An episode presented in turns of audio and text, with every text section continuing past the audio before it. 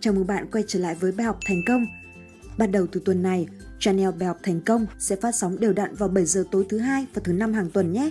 Bạn có thể học cách làm video giống như admin theo đường link để ở phần mô tả phía dưới video này. Bạn có đang gặp phải vấn đề về giao tiếp không? Lời nói gói vàng. Kỹ năng giao tiếp là một trong những kỹ năng quan trọng nhất của con người, là chìa khóa để mở ra cơ hội cho tương lai giàu có và thành công của bạn. Vì vậy, đây là một video đặc biệt admin làm để dành tặng cho rất nhiều bạn khán giả đã yêu cầu trong thời gian qua tiết lộ những kỹ năng giao tiếp hay nhất từ cuốn sách Đắc Nhân Tâm của tác giả Dale Carnegie. Đặc biệt là dành cho những ai đang mong muốn nâng cao kỹ năng giao tiếp kém cỏi của mình. Đắc Nhân Tâm là một nghệ thuật thu phục lòng người, làm cho tất cả mọi người yêu mến mình. Vậy thì còn chờ gì nữa? Chúng ta hãy cùng khám phá nhé! Thứ nhất, không chỉ trích, oán trách hay than phiền – bạn đi làm muộn và thốt lên một câu xanh dờn. Ai da, đường hôm nay tắc quá. Để rồi thằng ngồi bên cạnh được tăng lương, còn bạn thì không. Sếp thật là bất công. Thật ra, những người bạn gặp trên đường đời sẽ ảnh hưởng đến cuộc sống của bạn. Dù tốt hay xấu, họ cũng tặng bạn những kinh nghiệm sống hết sức tuyệt vời. Chính vì thế, đừng nên lên án, chỉ trích hay than phiền ai cả. Thậm chí, nếu có ai đó làm tổn thương bạn, phản bội bạn hay lợi dụng lòng tốt của bạn, thì xin hãy cứ tha thứ cho họ bởi vì có thế, chính nhờ họ mà bạn học được cách khoan dung. Chỉ trích một người là việc không khó. Vượt lên trên sự phán xét ấy để cư xử rộng lượng, vị tha mới là điều đáng tự hào. Thứ hai, thành thật khen ngợi, cảm kích người khác. Hôm nay kiểu tóc của bạn trông rất đẹp đấy. Động cơ thúc đẩy sâu sắc nhất trong bản chất con người là sự khao khát được thể hiện mình. Biết khen ngợi và cảm ơn những người xung quanh một cách chân thành chính là chiếc đũa thần tạo nên tình thân ái và nguồn động viên tinh thần to lớn. Đó là niềm vui rằng mỗi người đang được quan tâm, công nhận và yêu thương. Mỗi người được khen ngợi chân thành sẽ tự nhiên sửa đổi những tính xấu để trở nên hoàn thiện hơn. Thứ ba, khởi gợi cho người khác ý muốn thực hiện điều bạn muốn họ làm. Nếu bạn bấm like video này thì mình sẽ rất vui đó. Còn nếu bạn bấm đăng ký kênh của mình nữa thì mình sẽ sướng cả ngày mất. Dễ khi nhận nhưng khó khi cho. Dễ là khi nghĩ xấu về người khác, nhưng khó là khi tặng trọ niềm vui. Dễ là khi dập tắt đi ước mơ của người khác, và khó là khi gợi cho người khác một mong muốn tha thiết. Vậy tại sao ta không làm một điều khó mà hiệu quả thật tốt, như khởi gợi mong muốn thiết tha ở một con người? Thứ tư, chân thành quan tâm đến người khác. Hôm nay bạn có vui không? Công việc của bạn có tốt không? Charles Schwab từng nói rằng một người có thể thành công trong hầu hết mọi việc nếu anh ta có một lòng nhiệt tình vô hạn. Khi chúng ta cố gây ấn tượng với người khác chỉ để người ấy quan tâm đến mình, chúng ta sẽ không bao giờ có nhiều bạn bè thật sự chân thành. Nếu muốn có những người bạn thật sự thì hãy nghĩ và làm việc gì đó cho họ, dành cho họ thời gian, sức lực và sự quan tâm mà không vụ lợi. Biểu lộ sự quan tâm chân thành đối với người khác không những giúp bạn có thêm bạn bè mà còn có thể làm tăng lòng trung thành của khách hàng đối với công ty bạn. Hãy luôn nhớ rằng bạn có hai cánh tay, một để tự giúp mình và một để giúp đỡ người khác. Thứ năm, mỉm cười. Bạn có một nụ cười rất đặc biệt đấy. Vì thế, đừng quên mỉm cười trong cuộc sống nhé. Nụ cười của bạn mang lại hạnh phúc cho những người xung quanh và do đó cũng mang lại hạnh phúc cho chính bản thân bạn. Nụ cười không chỉ làm giàu người nhận mà cả người cho. Nụ cười xuất hiện trong nháy mắt nhưng có thể để lại dấu ấn suốt đời.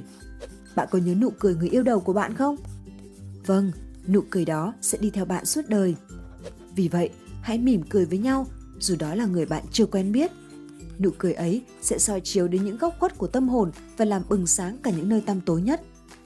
Vì không ai cần một nụ cười, nhiều bằng người đã không còn một nụ cười nào nữa để cho đi. Thứ sáu, luôn nhớ rằng tên một người là âm thanh êm đềm, ngọt ngào và quan trọng nhất đối với họ. Chúng ta cần nhận ra điều kỳ diệu ẩn chứa sau tên gọi của mỗi con người và ghi nhớ rằng mỗi một cái tên dù đơn giản đến đâu cũng chính là điều quan trọng và niềm vui của người ấy. Do vậy, thông tin mà chúng ta đang trao đổi hay những câu chuyện giữa hai bên sẽ trở nên thật đặc biệt khi chúng ta lồng vào trong đó tên của người chúng ta đang giao tiếp. Hãy tập thói quen nhớ tên người khác. Hãy mang theo mình một cuốn sổ tay để ghi lại tên của những người bạn đã gặp để mở rộng mối quan hệ. Cho dù họ là ai, người hầu bàn hay vị tổng giám đốc, cái tên vẫn luôn đem lại điều kỳ diệu. Khi chúng ta gọi đúng nó, bạn sẽ đắc được nhân tâm. Thứ bảy, lắng nghe người khác, khuyến khích người khác nói về họ. Trong tiếng Trung Quốc, từ lắng nghe được viết bởi những nét chữ tạo nên bằng năm từ bên trong. Tai, mắt, tim, một và vua. Lắng nghe ở đây bao hàm ý, chúng ta luôn cần phải mở rộng tai, mắt, tấm lòng, hòa làm một với người đang giao tiếp và cho họ thấy được sự quan trọng của họ. Ngày hôm nay của bạn thế nào? Muốn có tài ăn nói thì phải chăm chú lắng nghe. Muốn được người khác quan tâm, bạn nên quan tâm đến người khác. Hỏi những câu hỏi mà họ thích trả lời, khuyến khích họ nói về chính họ và thành tích của họ. Bởi vì sự cảm thông chia sẻ mạnh hơn lời nói và niềm vui cùng với sự chân thành sẽ thật sự bền vững khi bạn biết quan tâm. Thứ 8. Nói về điều mà người khác quan tâm. Một lời nói bất cần, thiếu suy nghĩ có thể làm mất thiện cảm, gây ra bất hòa. Một lời độc ác có thể làm tổn thương một tâm hồn.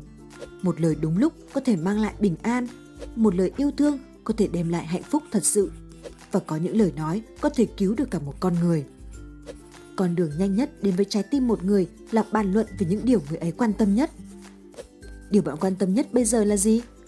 Lòng ham muốn được tỏ ra mình quan trọng là một sự thôi thúc mạnh mẽ nhất trong bản chất con người. Người có giá trị nhất là người giúp cho đồng loại mình được nhiều nhất.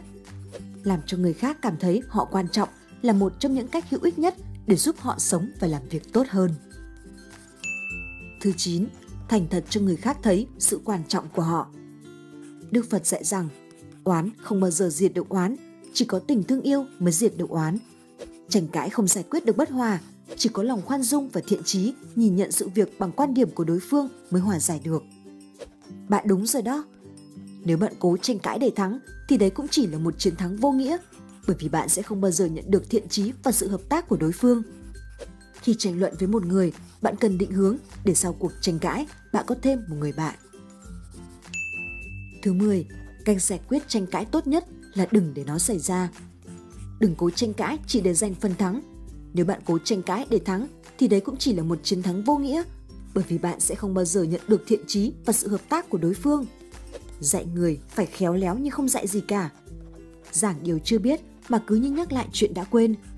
Bởi một điều đơn giản là đối với những người hiểu biết thì chỉ cần nửa lời cũng đủ trọ nắm rõ mọi điều chúng ta muốn nói.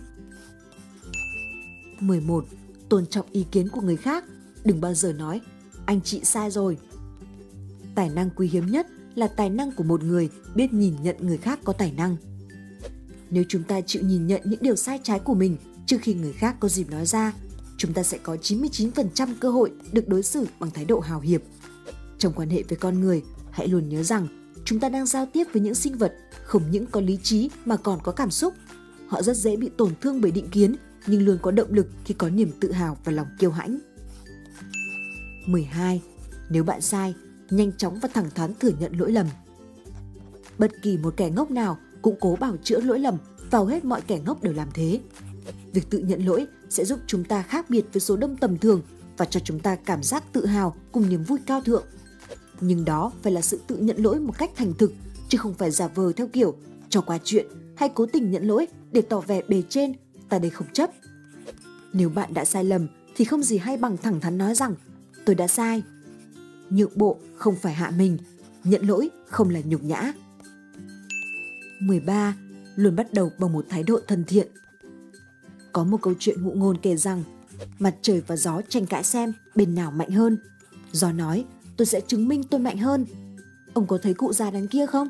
Tôi đánh cuộc sẽ làm ông cụ cởi áo khoác của mình ra nhanh hơn ông. Mặt trời ẩn mình sau một đám mây để gió chứng tỏ quyền uy của mình. Gió đã thổi mạnh gần như một cơn bão, nhưng gió càng thổi mạnh bao nhiêu thì cụ già lại càng giữ chặt chiếc áo khoác của mình bấy nhiêu. Cuối cùng gió lặn đi và chịu thua.